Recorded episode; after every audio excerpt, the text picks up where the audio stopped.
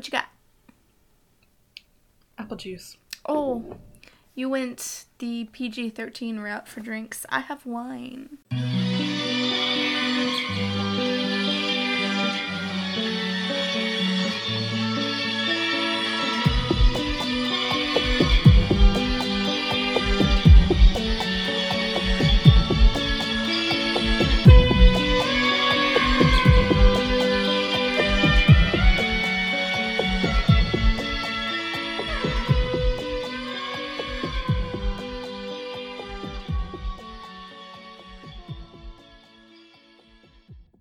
Okay, I am Rachel, and that is my best friend, Grace. I'm Grace, and that's my best friend, Rachel. Aww. Aww. Welcome, welcome back. Also, where are we this week? We are in Medan, Indonesia. Ooh. Ooh. I probably should have looked on a map where that actually is. It is in Sumatra. Oh, okay. North Sumatra. Okay. Yes. Um, it is the largest city in Sumatra. I should actually probably say my sources. I've got triposo dot com, my education dot forum motion dot com, and Wikipedia for the little things that I couldn't figure out. Yeah. The history of it was a little bit confusing because it kept bouncing back and forth. A couple of those different sources that I found kept bouncing back and forth between, like, North Sumatra and Medan itself. And then I was like, is this specific or is it, like, broader? And then it switched to, like, Malaysia for a second. It was very That's weird. weird. It was very weird. And so I just kind of exited out of that and went to something else. Okay. So, like I said, it is the largest city in uh, Sumatra. Okay. In ancient times, the city of Medan was known as Kampung Medan or Medan Village. It was swampland, basically, at the time. Some of the rivers crossing Medan drain directly into the Straits of Malacca, which come into my story. Oh! The area in and around Medan City, Delhi, and Langkat Regency was the location of the ancient kingdom, kingdom of Haru. The kingdom was established by the Karo people and flourished between the thirteenth and sixteenth centuries. There are actually several archaeological sites around Medan uh, connected to that kingdom, which I thought was really cool and I thought I should add. So, Medan was founded by Guru Patimpus Sembiring Pahlavi. What a mouthful! A great name. Um... Not sarcastic, I think that I really I mean, think that really a is a fantastic name. Um, it, he was a Karenese man who came from the Karo land. Before he became a Muslim, he was a Pemena follower, which was considered, it's considered to be the first religion of the Karo people. So he studied Islam from Datuk Kota Bangun. At the time, Guru Patimpus and his people wanted to meet Datuk. Not only did they want to meet him, they also wanted to compete with him for power. Okay. Yeah. Whenever Guru Patimpus went to Kota Bangun, he, Bangun, he always passed Pulau Brian. Brian. Pulu. I keep on wanting to say Pulu. It's not. It's Pulau. Polo. Polo. Pulau. Pulau Brian. He fell in love with a princess and, oh. there, and eventually he they married and had two sons, Kolok and Kechik. The married couple then turned the forest area where the Delhi River and Babura River met into a small village, naming it Kampung Medan. The day has been marked as the date of Medan's anniversary, the first of July, fifteen ninety. However, I did find a couple of sources that said that there was disagreement about the actual anniversary they, yeah. that it was created. So, okay, take that part with a grain of salt. Yeah. Based on the diary of a Portuguese merchant in early sixteenth century, it stated that the name of Medan was actually derived from Medina, which is a holy city in western Saudi Arabia. However, other sources indicated that the name of Medan actually came from uh, Indian language Maiden. One of the Karo Indonesia dictionaries written by Darwin Prinst, S H published in two thousand two, wrote that it could also be defined as recover or be better. Be better, be better. Be better, be better. Like I said before, the first population of Medan came from uh, the Batakaro community. It wasn't until the Sultan of Aceh sent his warlord to be the Sultan of Aceh's representative in Tana Delhi that the Sultan of Delhi started to grow. This growth stimulated growth in the, both the population and the culture.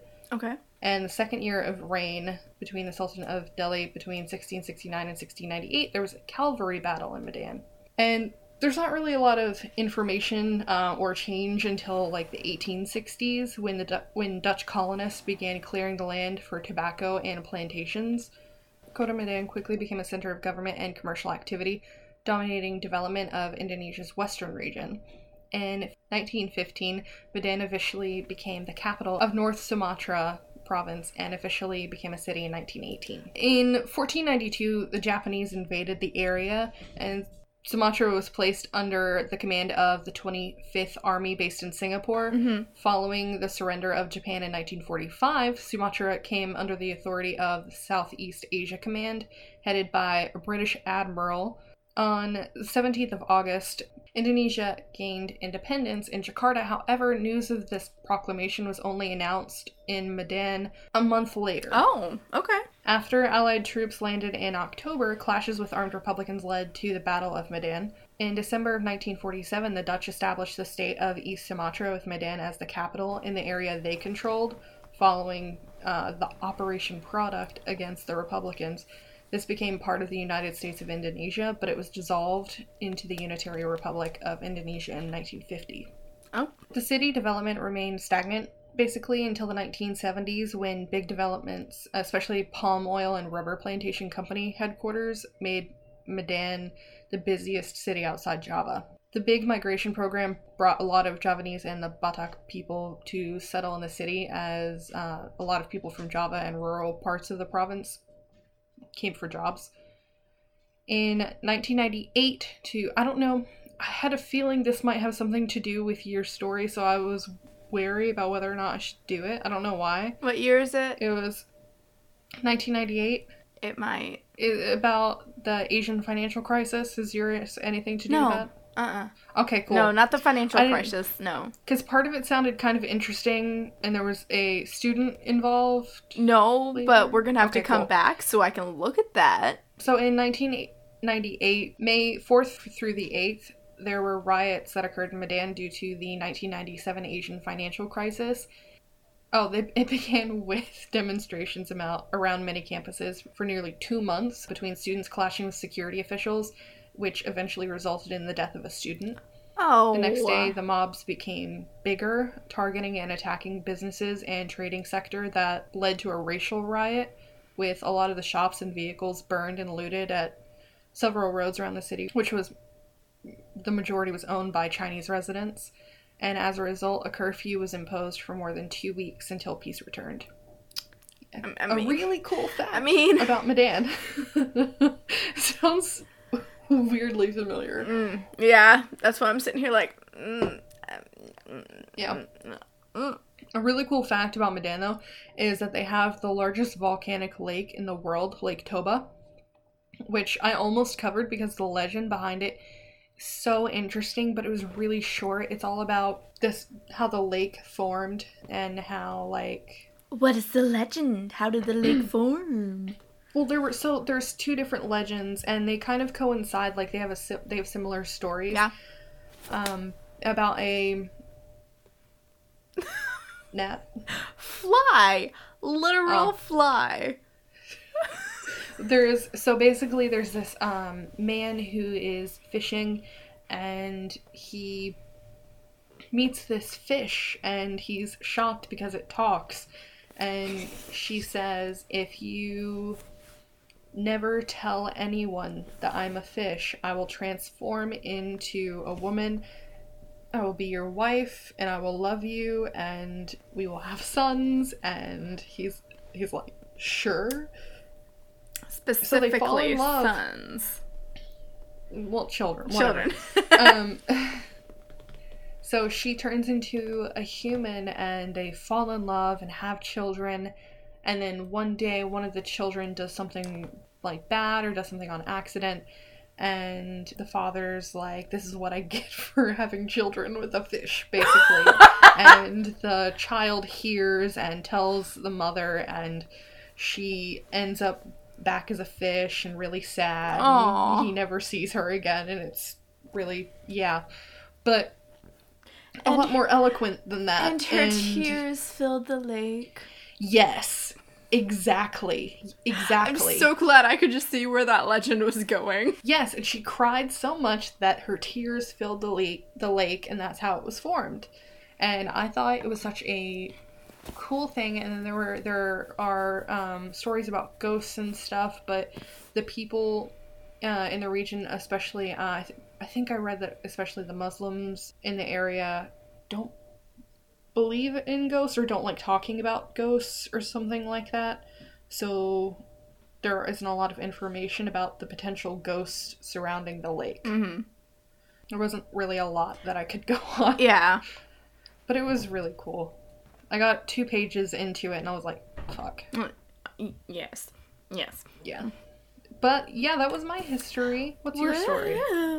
My story is, um... by the way. Yes. There are two actors I think that you really look like. That I really look like? Yes. One is, obviously, uh, Kimberly J. Brown, um, of course. Thank you. I will take that. I love her. The other one is, um... who is it? I'm Googling it. It's that girl that was in, like, every single show and procedural. Uh, as a little girl, she's a really good child actor. She's in The Good Witch now. Oh, that one little girl. She also played on Once Upon a Time, I think. Oh, she might have. I don't know. Uh, her name is Bailey Madison. Bailey Madison, yes. Yes. I think you all look really alike. I really do. Thank you so much. Because you've got, both got the, the little chin, and your nose is so similar, and your eyes are similar. It's very, very weird. Thank you. That makes me feel really cute because she's adorable. So... my story this week is of the, as a few sources put it, the Black Magic Killer. Ooh. Fancy okay. name, right? So, Ahmed Siraji is the guy's name, just to... okay. Yeah. My sources are true crime asia dot home dot blog, murderpedia dot org, the famous people dot com, people pill dot com, ranker dot com. Unreserved Media, which I do have to say was my main source here. This was the one mm. that made the most sense to me, at least. So it was my main source. Like timeline-wise? Yes. Well, not just time, not just timeline-wise. Like in general, like in gen- it made the most sense. Okay. Um, a Facebook post by Halloween Halloween Heist is apparently oh, okay. a page one. That's All right. so cool. I will. I, I mean, go to their page. You can search for it. Cool, whatever. And top dissertations dot com, someone wrote an essay about him. Cool. Ahmed Siraji was born January tenth, nineteen forty-nine in Medan, Indonesia. Also, tell me why my semi-intoxicated brain read that as Indianapolis. Uh, that's okay. You just missed the thing that I did, which was Medan. That's good. That's really good. Okay. Um, he was born into a very humble home, with the family business being that of cattle breeding, which, you know, mm. it's a semi-rural part of Indonesia, so the cattle yeah. breeding very brings in the money. Yeah. Very little is known about his parents. However, it is known that his father was a local shaman who was widely respected. Okay. He was known for his ability to cure any mysterious illness. It is no surprise that Ahmed would want to follow in his father's footsteps. I mean, that's my goal that too. That sounds yeah. super cool. And at one point he said, "I aspire to follow in the footsteps of my father. I did not learn sorcery from anyone else but my father." Ahmed was actually a very successful cattle breeder and shaman uh, as an adult. He earned most of his income from being said shaman, earning about two hundred to four hundred dollars for each service performed. Oh, wow. Yeah. It's a lot. Dang. He became loved and revered by his community, being known to move clouds and heal the sick. This, oh. Right. Like, if you That's can really move cool. clouds, good job. Good job. Not that the wind will do it for you. If you can move clouds, good job. I mean, if it's really dry out and you're trying to get rain, okay, yes. And that's probably what they meant by it, but I'm just thinking someone standing out there in, like, the middle of cloudy weather and just like, move along, clouds, move along. Hey, sometimes it works. Sometimes it does work. You just gotta talk to them. Get on their level. Well, I mean, you can't. Just... You gotta go up to them. Okay. You have to go up to them. Okay. They soon began to refer to him as Nasib Kalawang. I do apologize if that was pronounced incorrectly.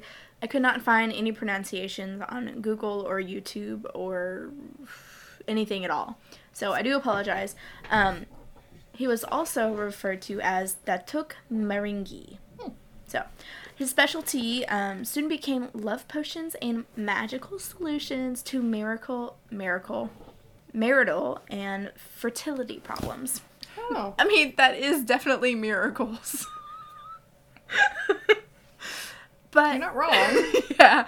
But that was not enough for Ahmed. One night in nineteen eighty-six, his subconscious cooked up a very sinister nightmare.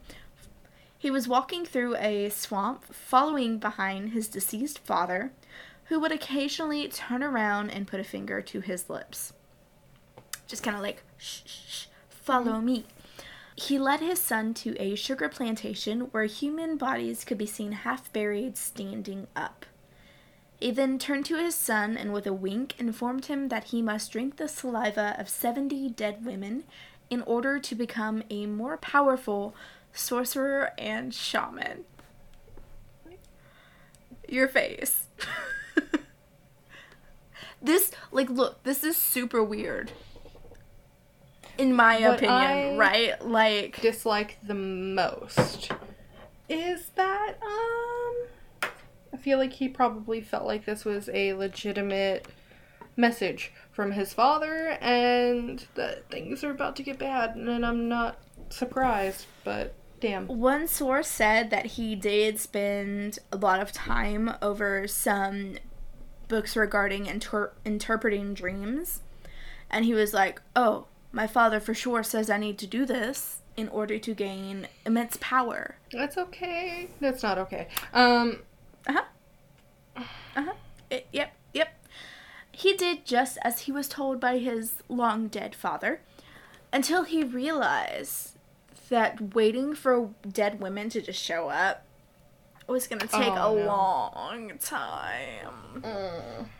And obviously, already dead people have very all their little saliva's saliva, gone, so you yeah. can't, like, dig them up. Ugh. So, you know, he decided to take matters into his own hands. He would often lure clients into a neighboring sugarcane field in order to perform a new ritual that he had learned. When the women arrived to the field, he would instruct them to stand in the hole that he had previously dug, because he would need to then fill the dirt in around her. Then he would chant and come up behind the woman and began to strangle her, sometimes with his bare hands and sometimes with a cord, until they were dead. I think that's very... I feel like he went with the absolute worst way. Like, he's got all this, like, medicinal herbal knowledge, I would assume, if he's helping to cure ailments mm-hmm. and stuff. I'm surprised why he wouldn't simply lure them out there and then poison them. Not that that's better. I was gonna say. It would be less work. That's really ba- a really bad argument. And I and I, I, I know this. I just... we're just gonna, we're gonna continue. He would then dig them up from the place where he had performed this ritual and would rebury him in almost the exact same position, like standing up. Them? Yes. Did I say him? You said him. Yeah. So sorry. uh, he would then rebury them in the same position, you know, standing up and facing his house in order to protect his house and watch over him. At one mm. point, he even began calling on prostitutes when he became too impatient to just wait around for more women to come seeking his services. Oh, no. Mm-hmm. And this was also a convenient way for him to make money since he could just steal from the corpses. Oh, my God. Right. He got away with this for eleven years. No. eleven years. And it's it really, really, really helped that most of his clients came to see him in secret. Because nobody... Because no one was looking for them. And if they were looking for them, no one knew where they went. However, this all changed in April of nineteen ninety-seven. On April twenty-ninth, a young farmer set out for the sugarcane fields in order to feed his livestock. As he was crossing through the field, he stumbled across a very odd mound of dirt that had not been there before. Concerned, Ooh. He notified the village head. Su- so he wasn't burying them face up. He was burying them vertically? He was he was burying them vertically and facing his house. At least okay. That is the way See, that I understood it. Okay. That makes more sense because in my mind, he was leaving, he was only burying half of their body and the other other half was up out of the ground. No, that's how his dream went. That's not. Yes, see, that's why. That is why I was thinking that. And then I was like, I'm sure that's not correct. I'm sure he buried the whole body. I just, because I was like, how how would he, how would nobody find? And then I was like, I'm an idiot. Obviously, the whole body is underground, not. Mm. oh. Um. He notified the village head, uh, Shigeto, of the mound. Shigeto also just so happened to be Ahmed's neighbor. Mm. Mm. So he and a few other neighborhood men went over to inspect the mound and did something that I'm not sure we would do. Did they dig it? Did they dig uh, They stuck a piece of wood directly into the mound. Oh. Only to be met with the stench of decay. Oh. Now he's like, oh shit, this might be serious. Might be. So he goes to alert the local uh, military, who literally just told him to start digging and see what he found. I'll just see what you find. Like, cool, yeah, yeah, yeah, yeah. Just let the civilians dig into the mound of dirt with the putrid smell of rotten decay. That, there's no way. That could be dangerous. Might be a dead dog. That is how disease spreads. So, the military also told them if they saw a body to just leave it and let them know immediately. Uh, you know, letting these poor people do okay. all the, you know, the grunt work. Let them, yeah. It took six men and two hours before they got to the source of the smell. A naked, bloated, and putrefied body of a young woman was removed from the mud pile. Ooh. The police were called, but not before onlookers could spot the body and identified her as twenty-one-year-old Sri Kamala Dewey. No one, not even her family, had known what happened to her. She had been missing for three days after she apparently left the home to run an errand.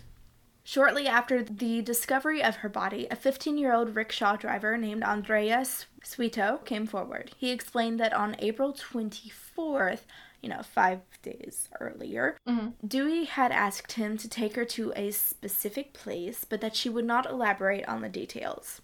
She vaguely point... That was her last name. Oh, yeah, sorry.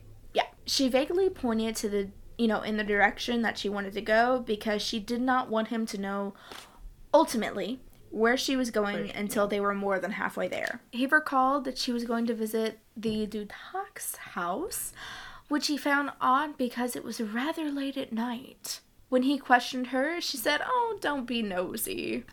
Uh, I mean, we've all been there. Like, leave me alone, dude. You're like fifteen. Don't be nosy. Don't be nosy. So this shocked Shugito. Ahmed had inquired about the commotion that was going on and even helped in the exhumation of the body. Ahmed Suraji uh, was arrested on April thirtieth, nineteen ninety-seven, and went through four days of interrogation. During this period, he confessed to the murders of forty-two women. Oh my God. Whom he all buried in the same field. Oh. According to Ahmed, Dewey had come to him because of a dispute that she had had with her fiancé. It was so bad that I guess I guess he left her for good, like for good. Mm. She wanted him to come back. She wanted to ensure that he would not leave her for another woman, and that's why she went to go see mm, yeah. him. So Ahmed, of course, was like, yeah, yeah, yeah, I know what's going on. He explained the new ritual that he would do and that he would need to walk her down to the sugarcane field, but they would, but that they would have to pass through the cemetery on the way. To which Dewey was super frightened about and insisted that his wife join them. Um, fun fact, he had three wives. Oh. All of them were his sisters. Oh. They had nine children. Oh. And just to be super clear, the women knew nothing about the killings until this moment. Okay. During the first part of the ritual, where he had l- to literally bury Dewey, as we said before, she was, of course, a little panicked, because why not? Someone is burying her alive. He had to reassure her and calm her down. He claimed it took between twelve to fifteen minutes to kill her before he finished the ritual and drank her saliva. Oh, God. I don't know about you, and I don't know about everyone else, but I want to throw up just thinking about that. That's not... Uh, mm. Like mm. I was already nauseous before this. I know. With the help of his wife, he then stripped Dewey of her clothing because he thought it would speed up the decomposition process. Um, and put her clothes in a plastic bag, and of course went home, and yada yada yada, we are back hold, to them finding her body. Hold up. You said with the help of his wife? Yes.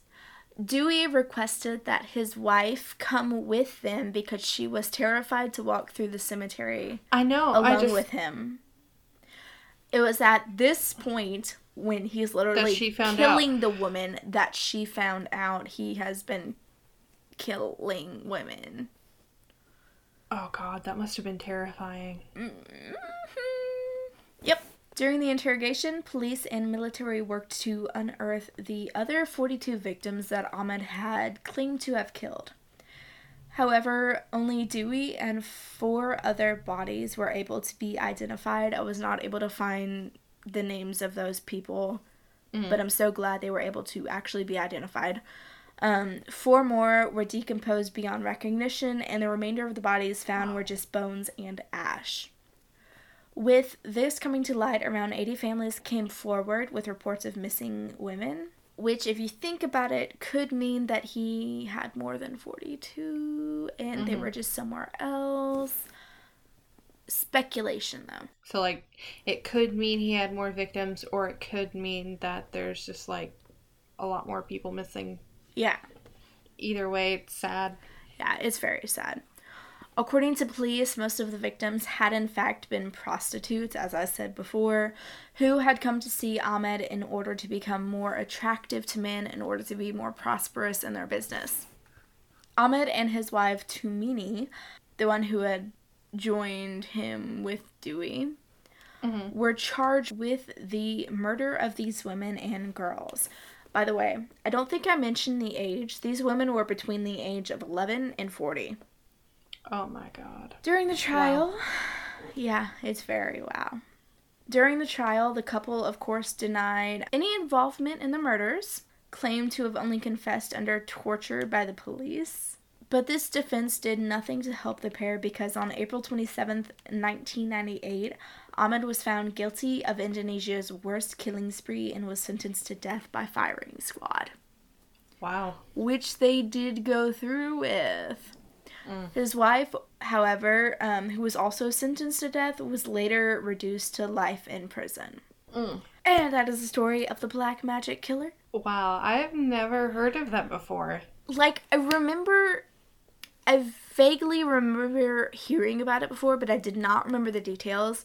And I remember, I don't remember the ending, but I remember that he was doing it as a means to get more power. Mm. But that mm. you you all cannot see, but I'm like holding my hands over my face because this is just it's.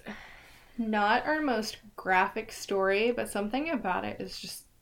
it. There's something about it that just makes it re- re- really bad. I, I feel like, like it's a mixture of them going to someone that they trust, somebody that they are going to because they need help of some kind, and him... killing them completely under the radar with no suspicion on him for years. It's, yeah. Mm-hmm, mm-hmm, mm-hmm. Okay, so we're gonna move on from this, um, monstrosity. What is your story?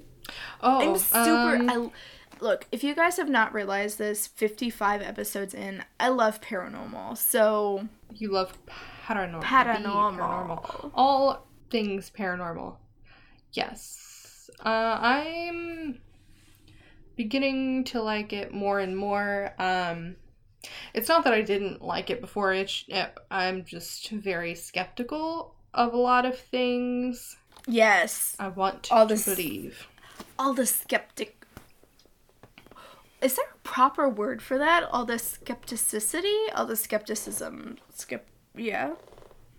All the skepticism. I have that. I have it. It's in It's in me. It's in you. Yes. All the That's skepticism. Me. I'm made of skepticism and spite. You are pure skepticism and spite. Yes. Let me embroider that real fast. Okay, please do. Uh, so this was recently covered on And That's Why We Drink. Um, I did not choose that it just for that happened. reason. It literally just kind of happened. Rachel chose her story and the place, and I just went with that. It just happened to work out that way. So, uh, I did not take any of this from that episode. Uh, my sources are... Wikipedia, Ripley's dot com, D E one seventy-three dot com, P C Invasion dot com, and Historic Mysteries dot com. But my story is the S S Orang Medan. A ship? The ship. A ship? What? A ship. Wait, hold on. Is this our first ship? I believe so. Yay! Yes. Um. So, there are multiple... versions of this story, and this will be a bit all over the place, partially because of my research and how I had to keep on going off and on um while doing this research. Yeah, but honestly the story itself is also all over the place. So the general story is at some point in or around as early as June of nineteen forty-seven to as late as February nineteen forty-eight, two American vessels, the City of Baltimore and the Silver Star, were navigating the Straits of Malacca near Sumatra and Malaysia mm-hmm. when they picked uh, they picked up several distress messages from the nearby Dutch merchant ship, the S S Orang Medan. A radio operator aboard sent three messages. S O S from Orang Medan. We float. All officers, including the captain, dead in chart room and on the bridge, probably whole of crew dead.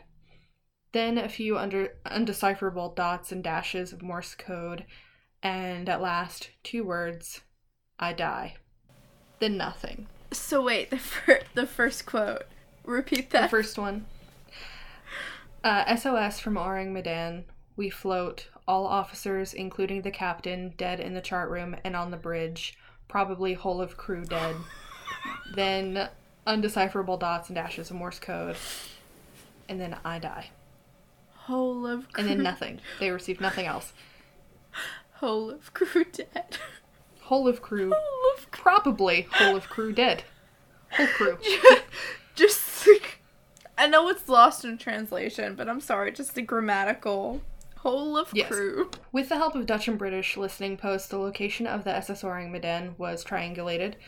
When the Silver Star arrived after a few hours and pulled up beside the Orang Medan, they saw no signs of life, and as the ste- as the boat circled, the Silver Star noticed that a lifeboat was missing on the starboard side. That'll come in later. What? Oh my god. Things tie in together? What the heck?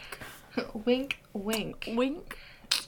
They attempted communication with the vessel, but there was no response. So the captain of the Silver Star formed a search party, and when they made their way onto the ship, they realized how accurate that message actually was. The crew of the S S Orang Medan was strewn around the ship, floor littered with corpses, sprawled on their backs, oh. faces frozen, upturned oh, no. to the sky, with no, their no. mouths no, no. gaping open and eyes staring. No, no. Mm. Mm. No survivors were found, not even the dog on board. Shut up! No. Face frozen in a snarl. Yeah. No. Oddly, there were, as if none of that was odd, there were no signs of injury on any of the bodies, and the ship itself had sustained no in- no damage. It was as if they died from shock or terror. The captain was found on the bridge, the remaining officers in the wheelhouse and chart room. The radio operator who presumably sent the distress call was found at his station. Engineers found at their stations as well. In all, twenty-two, maybe, crew members were found dead. All oh. with the same expression on their face, but no injuries. twenty-two, maybe. Maybe. Maybe.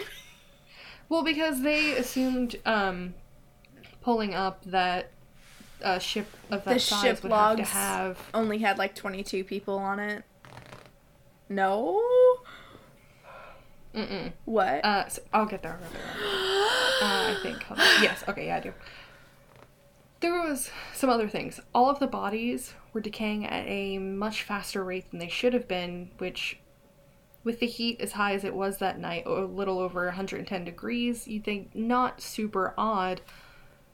But the crew of the Silver Star reported that while it was hot outside, the ship itself seemed oddly cool. Like there was a chill emanating from somewhere on the ship. No.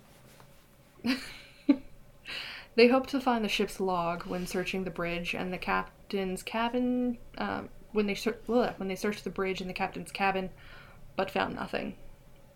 All of the ship's papers seemed to have disappeared.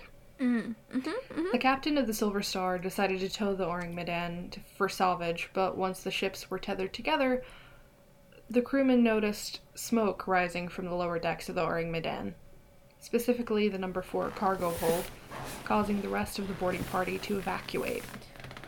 Just as the lines between the two ships were cut, the Orang Medan exploded with such force that it was lifted out of the ocean and sank, which meant there could be no further investigation. What?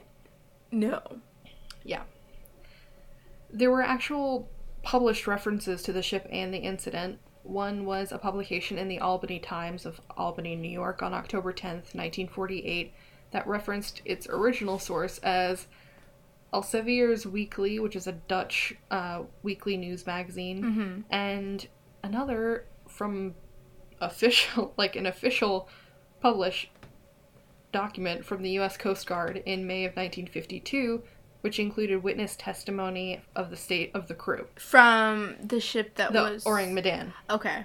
I was gonna say, did they have yes. a seance to talk to the t- ship? No. Uh, which is interesting because many people believe it never happened. I mean, yes. it is... It is hu- I was gonna say, it's human nature to be skeptical, but no, it's not. This one makes a bit more mm. sense why people should be skeptical. Okay.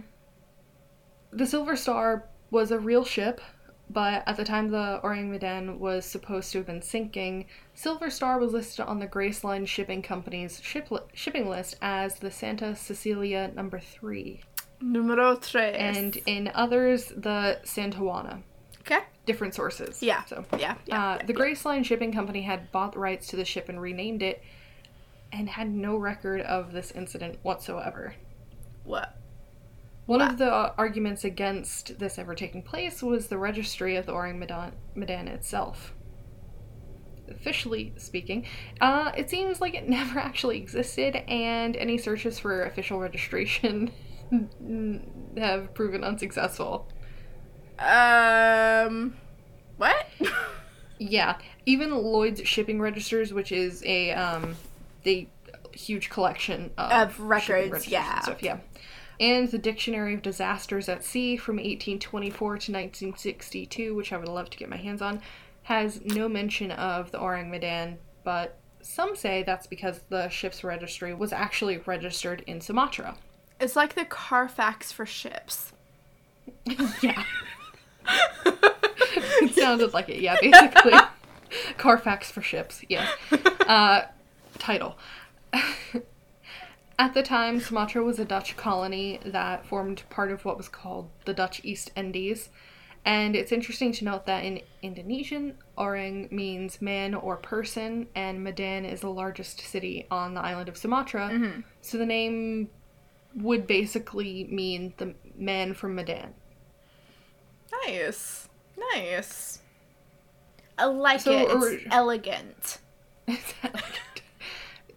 So originally thought to be the first written accounts of the story was a series of three articles in a Dutch-Indonesian newspaper in February and March of nineteen forty-eight. The story is mostly the same as later versions, but with some pretty big differences. The name of the ship that found the Orang Medan, Medan, Medan, isn't mentioned. I've said it so many times, it's lost its meaning. Right. But the location of the incident is like four hundred nautical miles southeast of the Marshall Islands, so it was like nowhere near. The second and third articles describe the experiences of the survivor of the Orang Medan crew. So it was found by an Italian missionary and natives on Tiangi Atoll in the Marshall Islands. Okay. The man tells the missionary that the sheep, the sheep, the sheep was carrying a badly stored cargo of sulfuric acid. Ugh. Oh my god. The ship was carrying a bad. Just the accent, I can't. Okay. The ship was carrying a badly stowed cargo of sulfuric acid, and that most of the crew perished because of the poisonous fumes escaping from the broken containers. According to the story, the Orang Medan was sailing from an unnamed small Chinese port to Costa Rica and deliberately avoided the authorities. The survivor, an unnamed German, died after telling his story to the missionary, who told it to the author of those articles, Silvio Shirley of Trieste, Italy. New evidence found by the Skittish Library shows there were newspaper reports of the incident uh, in nineteen forty. Mm. Uh, taken from the Associated Press in British newspapers, uh, the Daily Mirror, and the Yorkshire Evening Post. So this is seven years prior to most other reports. Mm-hmm. So again, confusion with the dates. And again, there were differences in the story. Confusion. All of the confusion. Yes, the, the location in these being the Solomon Islands, and the S O S messages are different from later reports. Okay. The story still appears to originate with Silvio Shirley in Tr- Trieste, Trieste, though, in Italy. Mm-hmm. So I, I don't know if like they got the, the info and then spread it, but then it didn't go the way it was supposed to. I don't know. No, it did not. It it, it typically it does not go. Communication is not the best. Yes. Professor Theodor Seisdorfer of Essen in Germany spent uh, a lot of time, like fifty years, researching the story of the Orang Medan, Seersdorfer was apparently the first to mention the names of the American ships that originally went in pursuit of the Orang-Medan, and if you ask, uh, he'll refer you to this German booklet written in nineteen fifty-four. The author of the publication was a man by the name of Otto Mielke. Okay. He seemed to know a lot about about the ship with, like, not, he knew its, like, its route, its cargo, and the name of the captain, which, very interesting. Uh, the booklet established the date of the incident as June nineteen forty-seven. Rumors suggest that a crewman aboard the Silver Star authenticated this. It... This booklet also mentioned that the cargo hold and what might have been inside. According to the booklet, the cargo hold contained potassium cyanide and nitroglycerin. And if that's true, then it would explain why there are no official records anywhere. That's some Be- shady... Mm. Yes, those are extremely combustible items, and if they're in a bumpy ship, um, bouncing around, um, yeah, that would that would be bad. It could also explain the explosion shortly after the salvage attempt. Yep. So yep. There's that. Some have speculated the ship was carrying um a lot of dangerous, uh, like more dangerous cargo. One theory suggests that the Japanese may have smuggled experimental biological weapons manufactured by them. I don't I don't know why they latched onto the Japanese specifically. Um, um there's this um what year was this? It, between nineteen forty to nineteen forty-seven. Most people say that it's nineteen forty-seven, nineteen forty-eight. Was there stigmatism then for the Japanese? Um Because if so, that's that's probably why. I believe there was... Oh, fuck. When was it? We, they were occupied by Japan in nineteen forty-two. Okay. So, potentially. Uh, so this biological weapon, known yes. as Unit seven three one...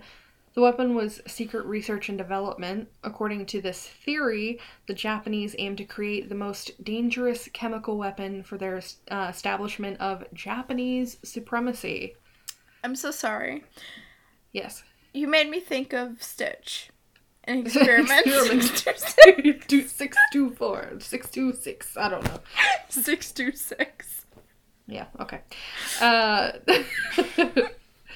Uh, sh- I should be wearing my Halloween Stitch shirt. Darn. I'm wearing my Mothman shirt. I can see that.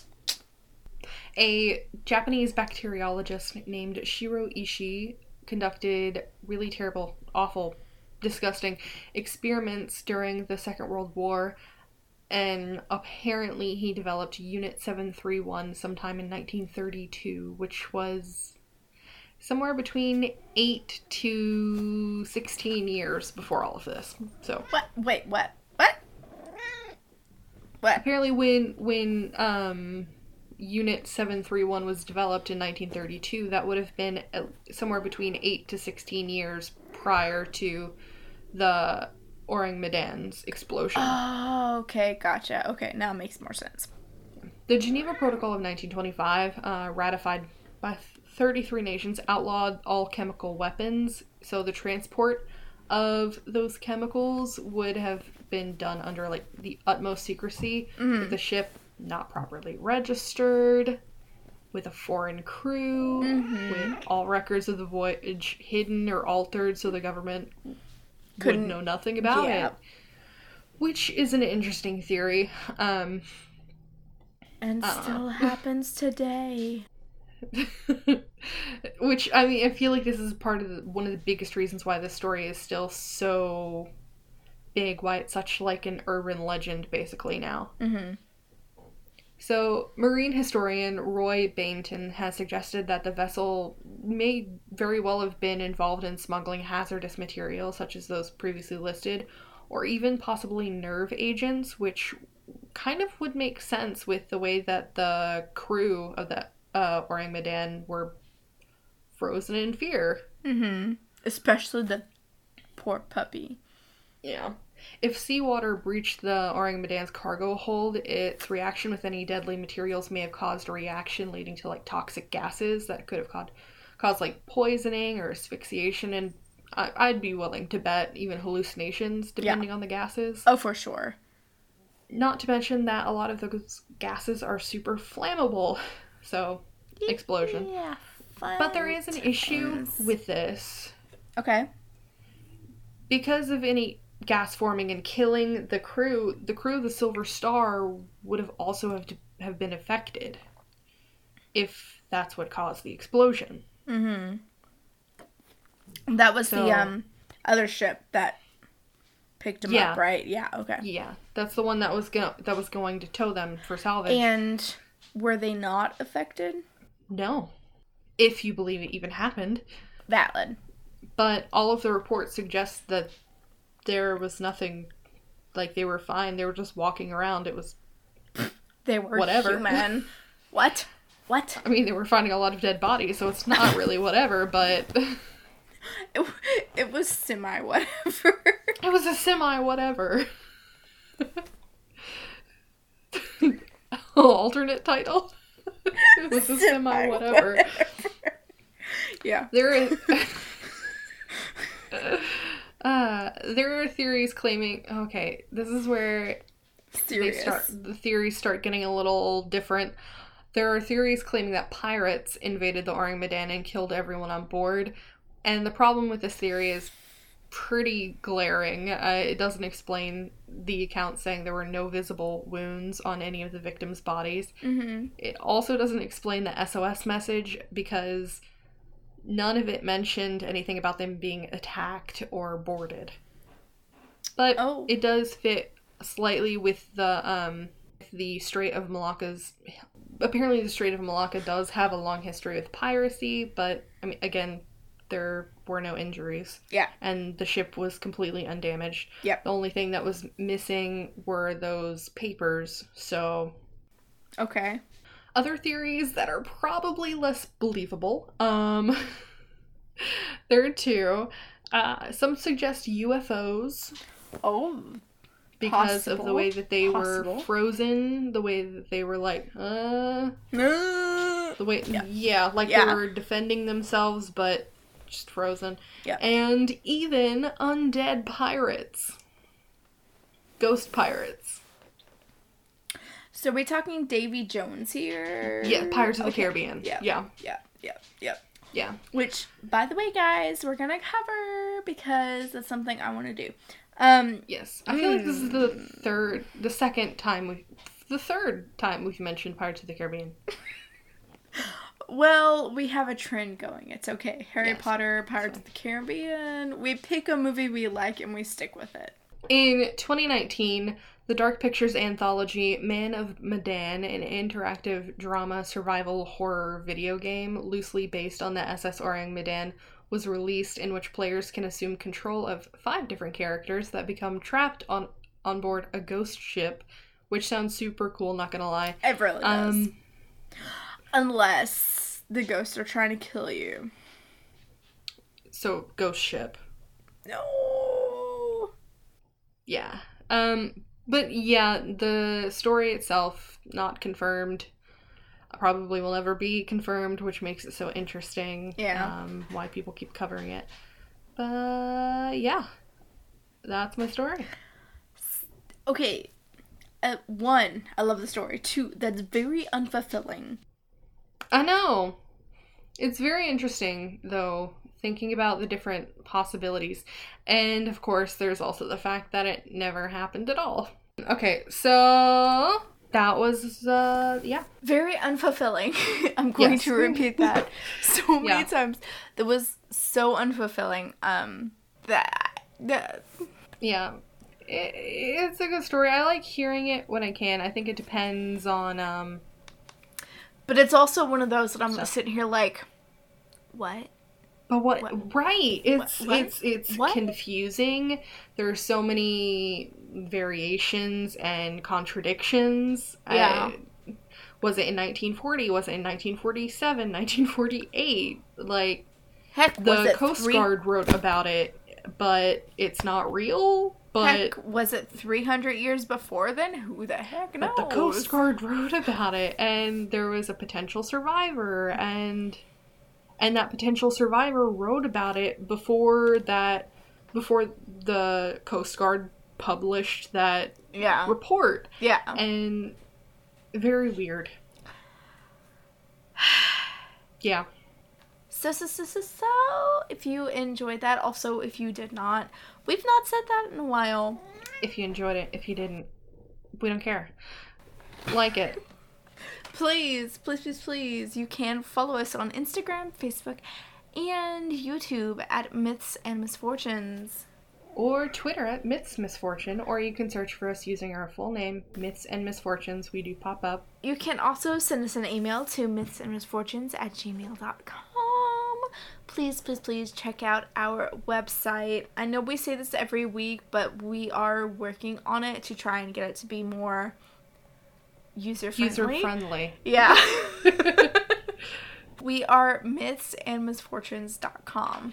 Our theme music was composed by McKean Fulbright, and our art was created by Heather Marie Adkins. Their websites can be found in the description below. Once again, don't forget to rate, review, subscribe. Thanks Thank so much you. for listening, guys. Yes. Bye. Goodbye.